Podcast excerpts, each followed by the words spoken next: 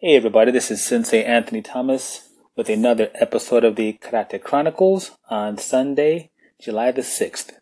Now I want to talk to you about studying a classical weapon.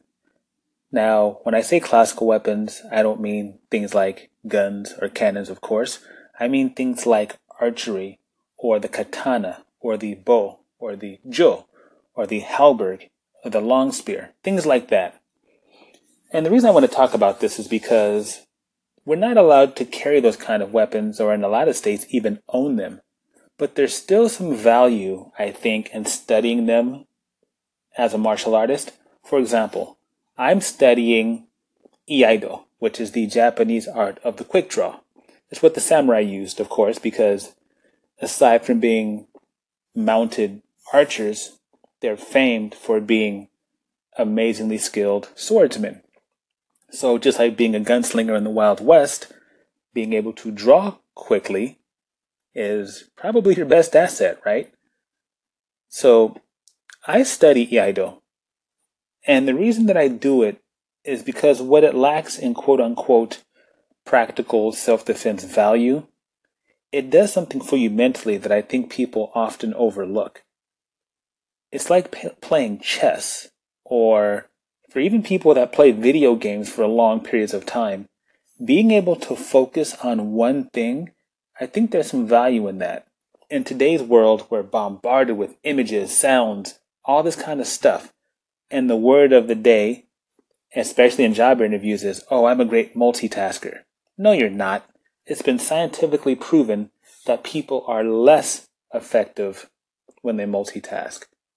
But because it sounds like a benefit, it sounds good. A lot of people like to say they're great multitaskers. And that's fine. But I personally believe that there's a great deal of value in being able to develop tunnel vision for one task. In the case of Iaido, it is drawing, slicing, and resheathing your sword.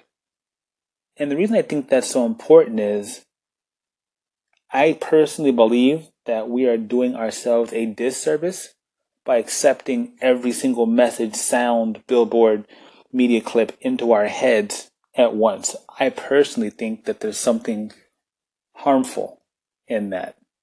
So, the ability to focus or to develop a tunnel vision, I think is important. And if you need a practical example in other sports, I can guarantee you that Barry Bonds or Ken Griffey Jr. or A-Rod, they were not thinking about a whole lot of other things when they were standing in bat. They're thinking about the second that ball left the pitcher's hand and how to hit the ball, right? Michael Jordan, LeBron James, Kobe Bryant, Magic Johnson, name a great. When they were playing and they saw the hoop, they weren't thinking about the fact that someone was trying to block their shot.